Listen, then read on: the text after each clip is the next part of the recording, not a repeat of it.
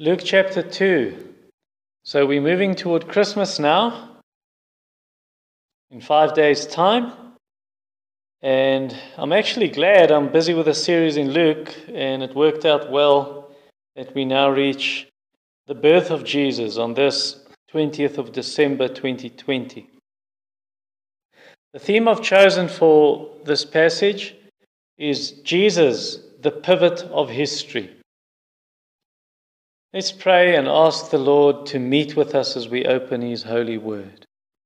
Father, we come to you as broken sinners, to you, the Almighty and majestic and awesome God. And we pray that you would have mercy on us and that you would use me, a clay pot, a jar of clay, an earthen vessel, so that the power would be seen in your gospel and not in clay pots. What are we but clay pots that bear the treasure of the good news of Jesus Christ? I pray, Lord, that the, the faith of these people and my own faith will not rest in the wisdom of men, but in the power of God. Amen. So when I use the word pivot, it's almost like uh, pivot irrigation, pivotal irrigation.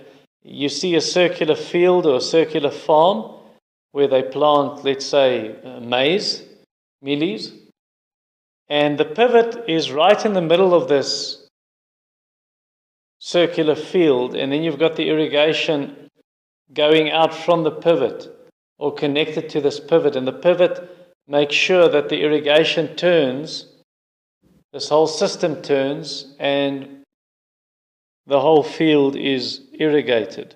The whole field gets, field gets water.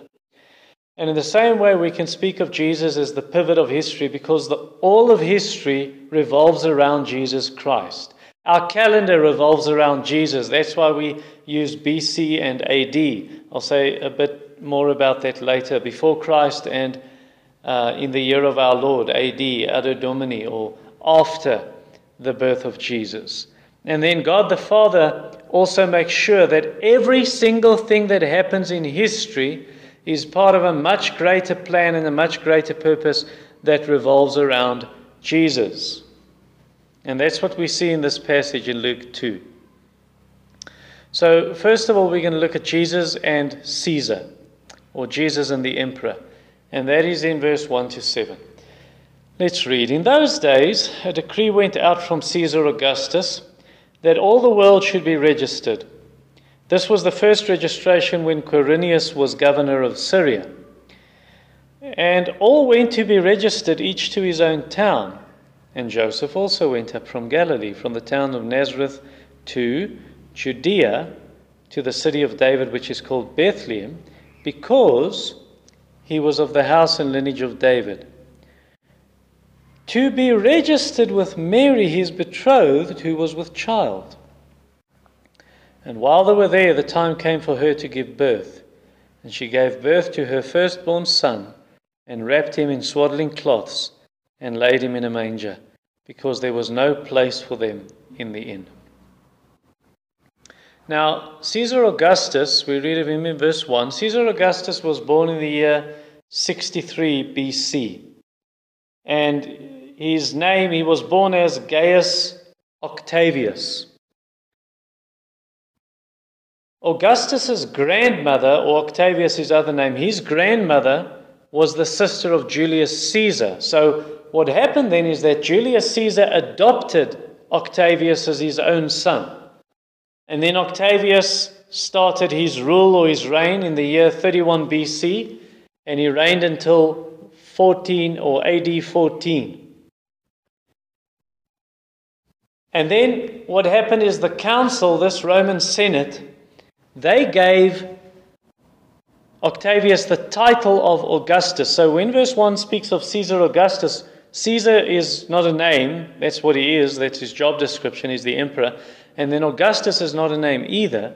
It became kind of a name, but really it's a title that they gave him, and it means exalted one. It means the one who extends. Uh, probably referring to extending his, his rule, his reign, his kingdom, the, the empire. Now, because the Romans, they exalted Julius Caesar to the status of a god, so what they then did to Caesar Augustus is they called him the Son of God. And they also regarded him as the one who brought Pax Romana. Pax Romana is a Latin word, it means world peace. So he brought peace to the Roman Empire. And then in the year 17 BC, Augustus had these games called the secular games, where they brought sacrifices to various gods, just kind of to say we are going into a new era, into a new age now, and we bring these sacrifices so we can be cleansed, the people can be cleansed from their sins. Now, what Luke is doing is Luke is really playing with all of these thoughts to try and show you that Jesus, not Caesar Augustus, Jesus is the exalted one. He's the Augustus. Jesus is the one who will extend his rule. Jesus is the Son of God, not Augustus. Jesus is the one who brings world peace, not Augustus. Jesus is the one who brings a new age, not Caesar Augustus, and Jesus is the one who gave himself as a sacrifice to purify us from our sins, not Augustus by sacrificing to the gods and, and bringing forgiveness during these secular games. Jesus is the one who does all of this. And then we also learn from verse 1 that God controls the king's heart.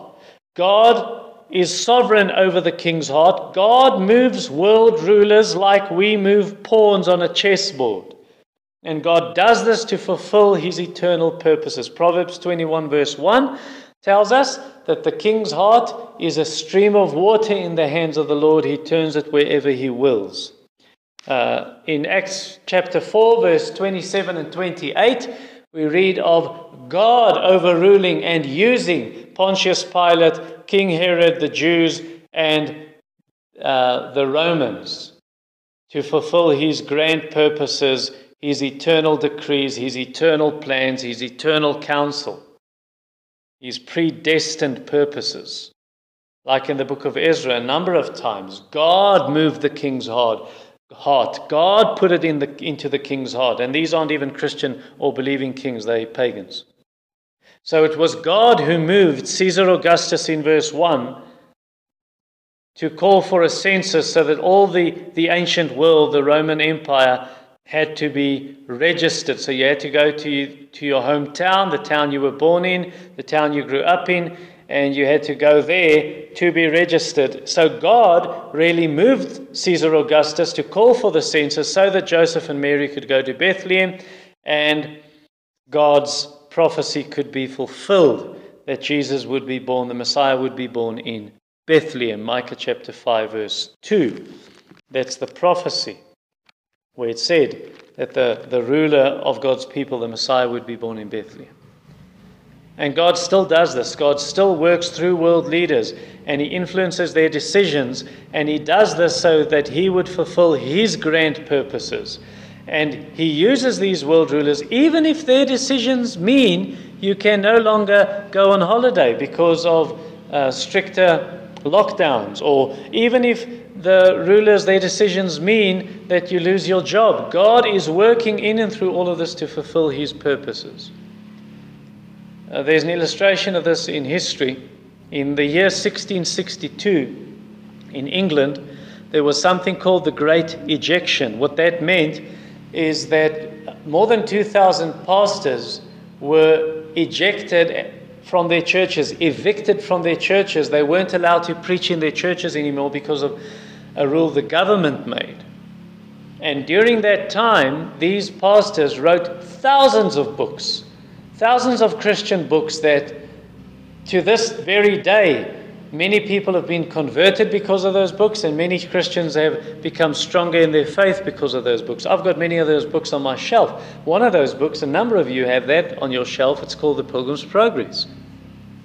And that all because a ruler made a decision and that influenced uh, pastors, but really God's hand was behind that.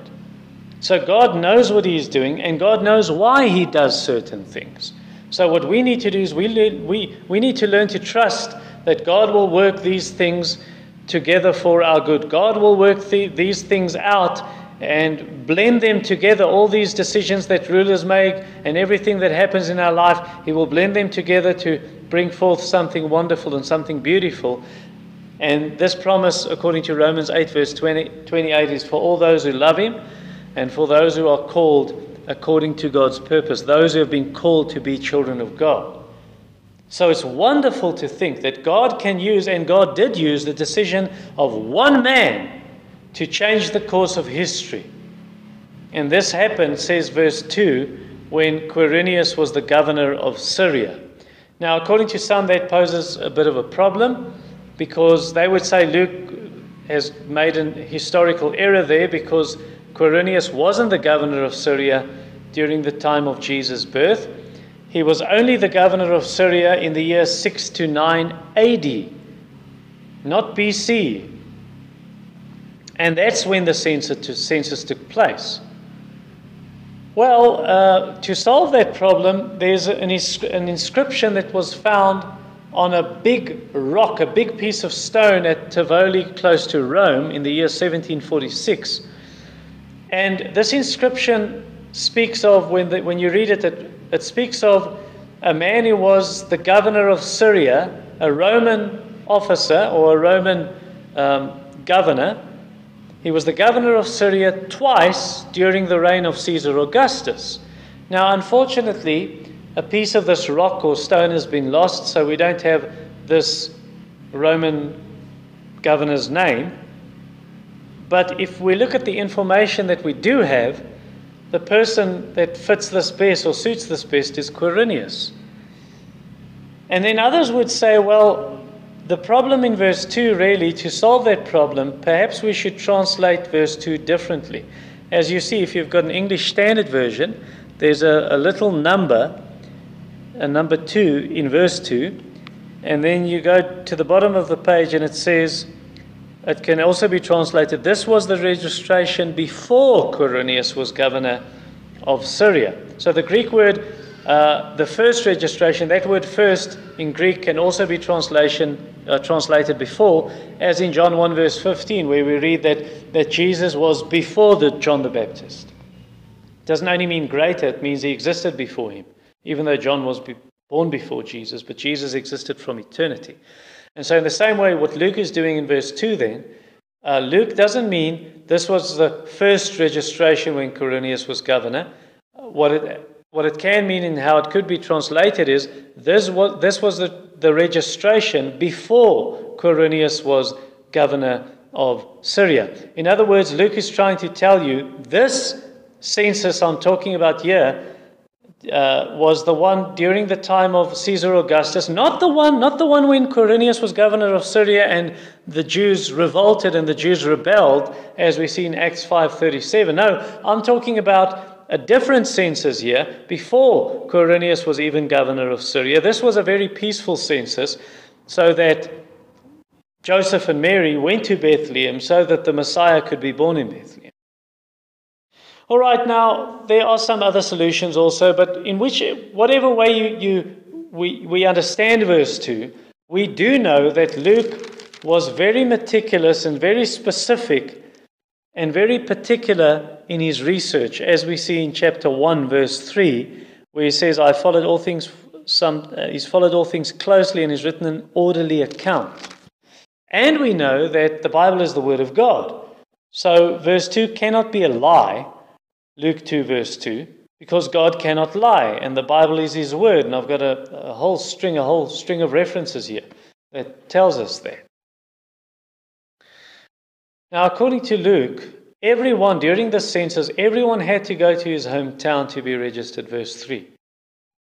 And now both Joseph and Mary, they're from the line of David, the lineage of David, they're from the house of David. And so they go from Nazareth in the north of, north of Israel, they're now going south to Bethlehem, and Bethlehem is called the city of David, verse 3 or verse 4, because that's where David was born, according to 1 Samuel 16 and also uh, 1 Samuel 17, verse 58. And so Luke's point is to tell us Jesus is the Messiah. Jesus is the one who had to come from the line of David. Jesus is the true King of Israel from the line of David. We already saw that in 1 verse 32. And then Luke also wants to tell us God's timing is perfect. Jesus was born at the right time while Joseph and Mary were in Bethlehem. Why did Caesar Augustus order the census? Why didn't he, why didn't he do it a month earlier? Why didn't he do it later, uh, five months later? Why, why wasn't Jesus born a week early? Why wasn't he born only when Mary and Joseph went back from Bethlehem back to Nazareth? Verse 6 While they were there, the time came for her to give birth. Jesus was born at the right time, in the fullness of time, says Galatians 4, verse 4. Now, according to scholars, this was not the year zero when Jesus was born, it wasn't the year one. The person who, who did the calculations for the modern cal- calendar we use, Dionysius Exiguus, uh, well, his calculations were wrong. Josephus was a Jewish historian who lived in the first century, and Josephus says that King Herod the Great died in the year 4 BC. And we know that Jesus was born before King Herod died, according to Matthew 2.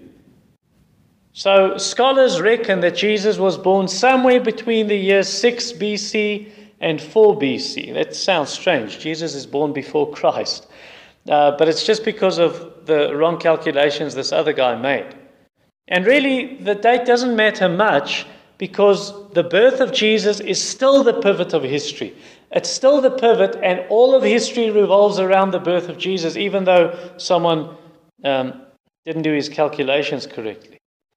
but, but the reference point is still Jesus. And then also to show that, to maybe just elaborate on this, what Luke does to show that everything is about Jesus. Luke tells us in verse 7 he was, Jesus was the firstborn. He was the firstborn of Mary. So, in other words, Jesus is the rightful heir to the throne. And he's also adopted by his stepfather Joseph. And then he's not only the firstborn of Mary, we know from scripture he's the firstborn of creation, Colossians 1:15. So he's the heir of all things. Everything belongs to Christ. Hebrews 1 verse 2. He's the firstborn of heaven. Hebrews 1 verse 5 and 6. The Son of God. He's the unique Son of God. And he comes forth from the Father. He's generated by the Father from eternity. He has no beginning. He is the only begotten of the Father.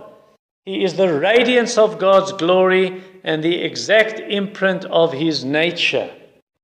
His years have no end. He is from everlasting to everlasting.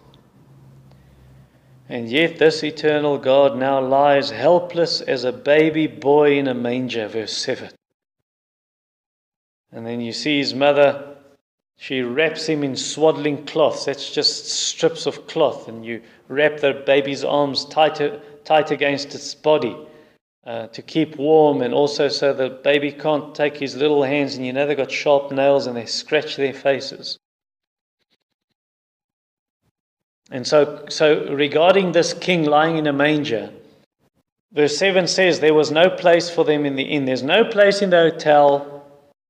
and so Jesus now is born in a manger, and this is to show that he humbles himself. This is to show that Jesus became poor. This is to show that Jesus is not welcome in this world. There's not even place for him in the inn. His own people did not accept, accept him. He's not welcome. Is he welcome in your life? Is Jesus welcome in your life? And is that visible? Is it visible to others in the way you, you spend your time and money that Jesus is welcome in your life? Is it visible in your family and your circle of friends? Is it visible in your, your relaxation and in your entertainment that Jesus is welcome in your life? Is it visible in your job and in your worship? Or are there areas in your life where you want Jesus, please, you, it's almost like you're saying to Jesus, please don't interfere in this area of my life. There's no place for you in this part of the inn. There's no place for you in this part of the hotel of my life. Please wait outside, Jesus. Quiet time will have to wait. Obedience to you will have to wait. The gathering with other believers on the Lord's day will have to wait because I'm busy, busy with this thing. And you don't have, there's no place for you in this inn. Listen, what does it help? What does it help that you acknowledge Jesus as the pivot of history, but he's not the pivot of your life? Hudson Taylor said, Christ is either Lord of all or he's not Lord at all. And Jesus said, Why do you call me Lord, Lord, but do not do what I tell you? And if that quotation by Hudson Taylor and that quote by Jesus from Luke 6, verse 46, if that really convicts you and it puts a finger on a raw nerve, the reason for that is because Jesus loves you. And Jesus wants to save you the, from the foolish way you are walking on. Jesus wants you with him. Jesus wants you to be with him. Jesus wants to be with you. Jesus wants to satisfy you with good things.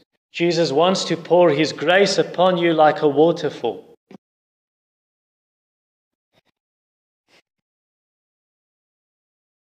So don't reject the loving rebuke of Jesus this morning.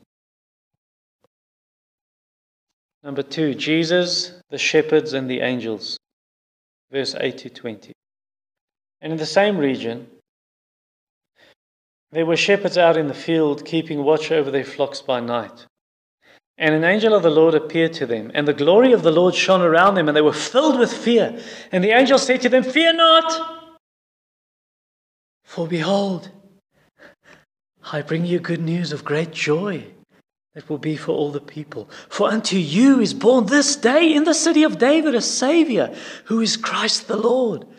And this will be the sign for you you will find a baby wrapped in swaddling cloths and lying in a manger. And suddenly there was with the angel a multitude of heavenly hosts praising God and saying, Glory to God in the highest, and on earth peace among those with whom he is well pleased. When the angels went away from them into heaven, the shepherds said to one another, Let's go over to Bethlehem to see this thing that has happened, which the Lord has made known to us. And they went with haste and found Mary and Joseph and the baby lying in a manger. And when they saw it, they made known the saying that had been told them concerning this child. And all who heard it wondered at what the shepherds told them. But Mary treasured up all these things, pondering them in her heart. And the shepherds returned, glorifying and praising God for all that they had heard and seen, as it had been told them. When we were in Scottburgh quite recently, we bought a nativity scene for Christmas. And like all the nativity scenes you find, there was baby Jesus in a manger, and Mary and Joseph, and some donkeys and camels and cattle and sheep. And there were shepherds, and there were wise men with their gifts, three of them, three wise men. Well, not quite so. As many of you already know, that that is not, that is not the way it happened. Uh, the wise men weren't there at the manger. Only the shepherds were there. The shepherds were the very first ones to see Jesus lying in a manger. The wise men were not there, and there was no star. That only came later, according to Matthew 2, verse 9 to 11, when Jesus was in a house in Bethlehem. Now, why did God choose these shepherds to be the first witnesses of Jesus, the Messiah, lying in a manger? Verse 8. I think one of the reasons is to show that Jesus is the great shepherd. Jesus is the great shepherd who looks for lost sheep and finds them. And then another reason why God chooses the shepherds is because, according to the Babylonian Talmud, uh, a Jewish document, Jews regarded shepherds as robbers you are stealing. You are dishonest because you let your sheep graze in someone else's pasture, on someone else's farm. And so, so shepherds were not allowed to testify in court. But now God chooses these shepherds to be the first witnesses of the Messiah, and they do become the witnesses. They do testify. They do tell of Jesus. And this is to show that Jesus came for the outcast, like these shepherds. The doctor came for those who are sick, not for the healthy. And so God now sends his angel to bring the good news to these shepherds, to announce good, announce good news in verse 9. And when the shepherds saw this, they were terrified. They're shaking in their sandals. And they're so afraid when they see the glory of God in verse 9. And I think any of us would be, if we see an angel, you would tremble. You see the glory of God, you would fall down like one dead on your face. And then the angel reassures them in verse 10 and said, Don't be afraid, don't be afraid. I bring you good news of great joy that will be for all the people. Many people will be glad when they hear this news. God has sent the Savior to save us. God has sent him to forgive us our sins, to forgive our sins. Good news of great joy. And this joy you see a number of places in Scripture. Just take the book of Acts. The Ethiopian eunuch was, he went on his way with great joy after he had been saved and forgiven and baptized. Or in Acts 8, verse 8, there was great joy in that city among the Samaritans when, when Philip preached the good news and they saw the miracles. Or in Acts 13, verse 48, the, the Gentiles, they rejoice when they hear that salvation has come to them, and there's great joy among those new disciples in 1352 of Acts. Or you see the Philippian jailer in Acts 16:34, he and his whole family rejoice about the salvation that has now come to them. And you, you perhaps, I hope you can say, I rejoice that God has forgiven my sin and I have been saved.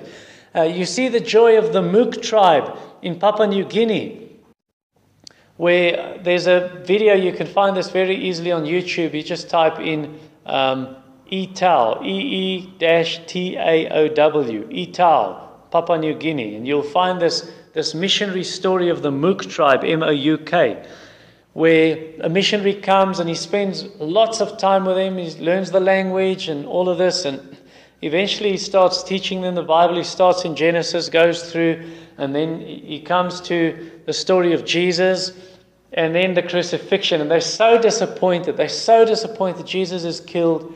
He was their hero because he'd healed all the sick and taught wonderful stories and so on.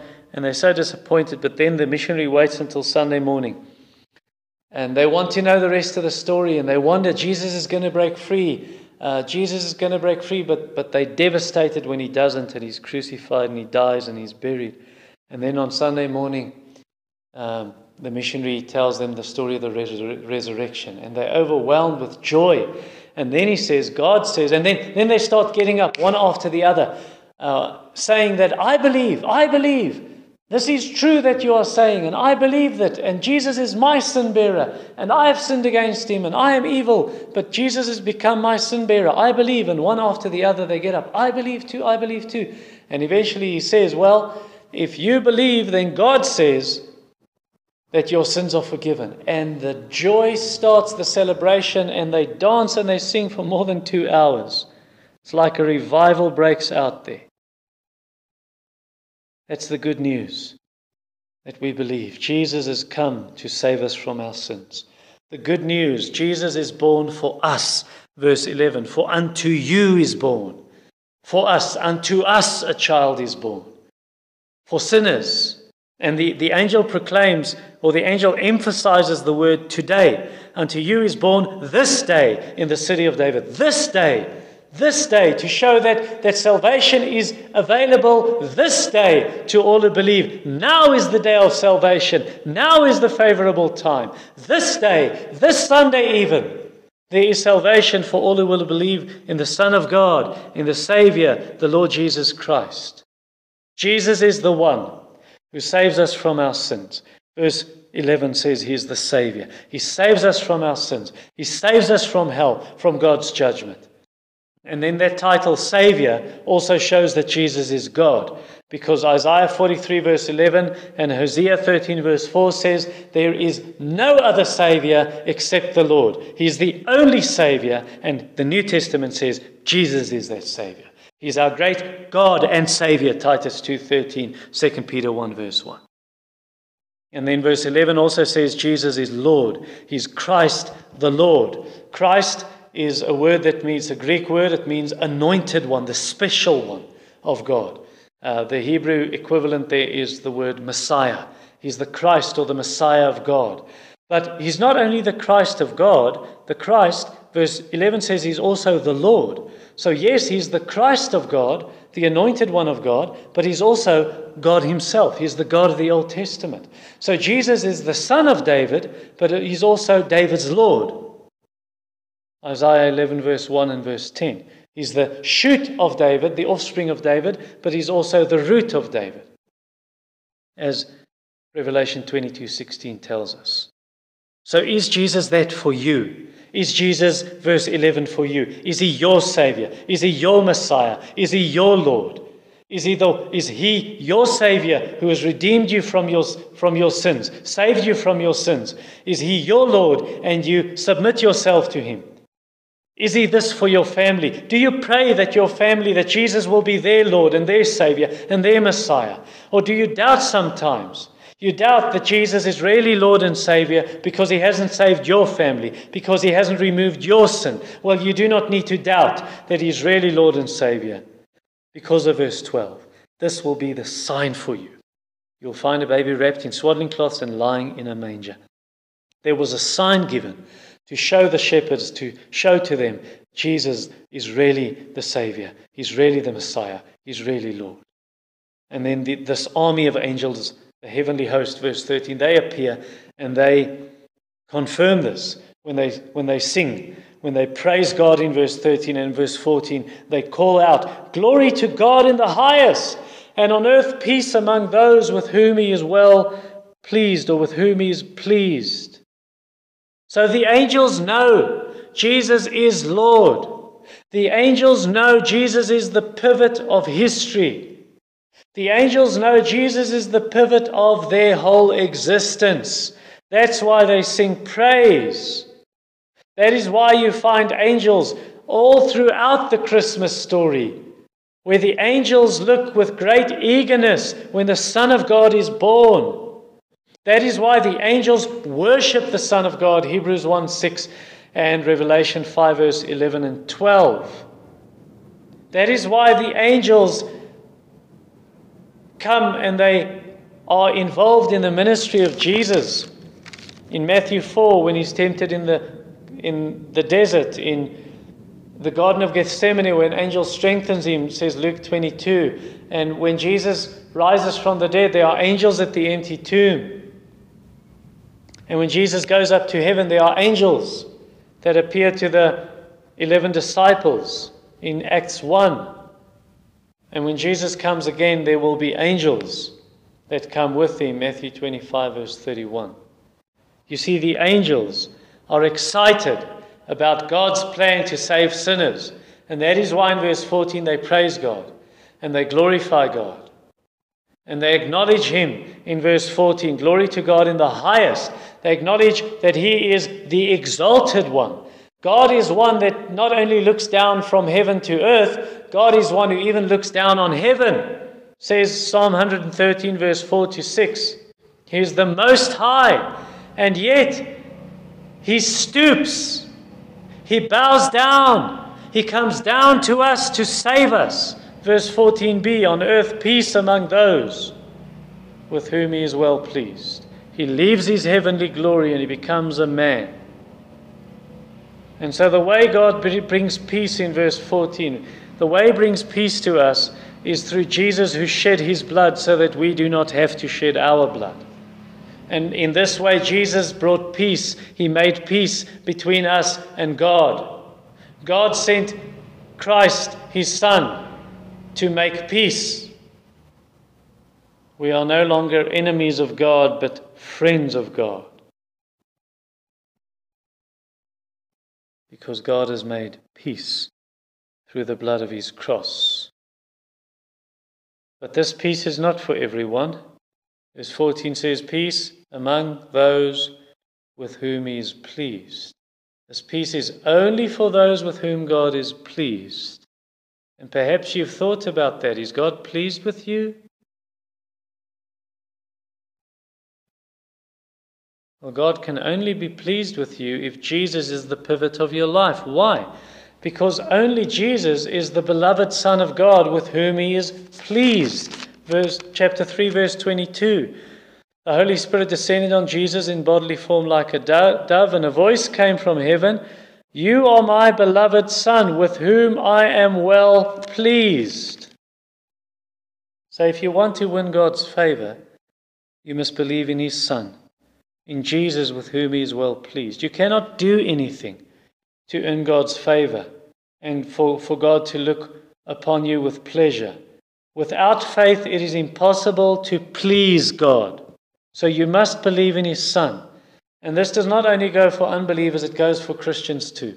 It goes for believers because sometimes we as Christians, we think God will only forgive us once we have fasted, once we have spent hours in prayer, once we have read, read lots and lots and lots from the Bible, once we have come to church for a few weeks because we've sinned and we need to make up and we need to score brownie points. And all of a sudden you think, now I'm worthy enough to take the Lord's table, to eat the bread and drink the cup as if you can become worthy in yourself. God does not want you to do that. If you want God to be pleased with you, then believe in His Son with whom He is well pleased. Focus on Jesus and not on yourself. And that is exactly what the shepherds did. The shepherds didn't say, I must first make myself better because I'm only a shepherd. I don't have any status. I need a higher position in society. They didn't do that because it didn't go about, it wasn't about them. It was about Jesus. And so they ran with haste to see Jesus in verse 15. Because they wanted, they wanted Jesus to be for them everything the angel promised he would be in verse 11 Lord and Savior and Messiah. And then when they got there, they found him in verse 16 exactly like the angel predicted wrapped in swaddling cloths, lying in a manger. And they, they, they told this to Joseph and Mary in verse 17, they, they said everything that the angel had told them. These things that we read of in verse 11, 12 the sign, the baby will lie in a manger, swaddling bands, swaddling cloths. In verse 11, Lord, Savior, Christ. So they, they said all this to Joseph and Mary, and, and later on they said it to others. In verse, verse 18, all who heard this wondered at what the shepherds told them. So they obviously spread the news, but what Mary did in verse 19. Yes, these people wondered, they were amazed, but Mary, in verse 19, she hid these things in her heart. She pondered them, she thought about them again and again, kind of thinking, what does this mean? And I think it will be good for us if we can also have Jesus and thoughts of Jesus in our hearts. Let Jesus fill our hearts like he filled Mary's heart. Fill our hearts. And then this will happen indeed if we think on Him often, if we ponder these truths about Jesus, if we praise Jesus, if we tell others of Jesus, just like the shepherds did. Verse 20, they returned glorifying and praising God. Verse uh, 18, the shepherds told everyone these things. In verse 19, Mary pondered them. If we do the same thing, Jesus will become precious to us. Now, many people say, I don't have time to do these things. I want to give more time to the Lord, but I simply do not have time. I do not believe you. That is not true. Because if your family pays you a surprise, surprise visit, you haven't seen them for two years, they live overseas, and all of a sudden they appear, they arrive, it was a surprise, you'll make time. If the doctor, t- if the doctor tells you tomorrow you've got cancer, you need, to, you need treatment, you will make time. You see, the reason why Jesus does not fill our lives is because we do not see Jesus like the shepherds saw him. So ask the Lord, give me a fresh vision of Christ. And then you will not be able to be quiet. It will not be possible to remain quiet. You will bubble over. It's like you will overflow with Christ.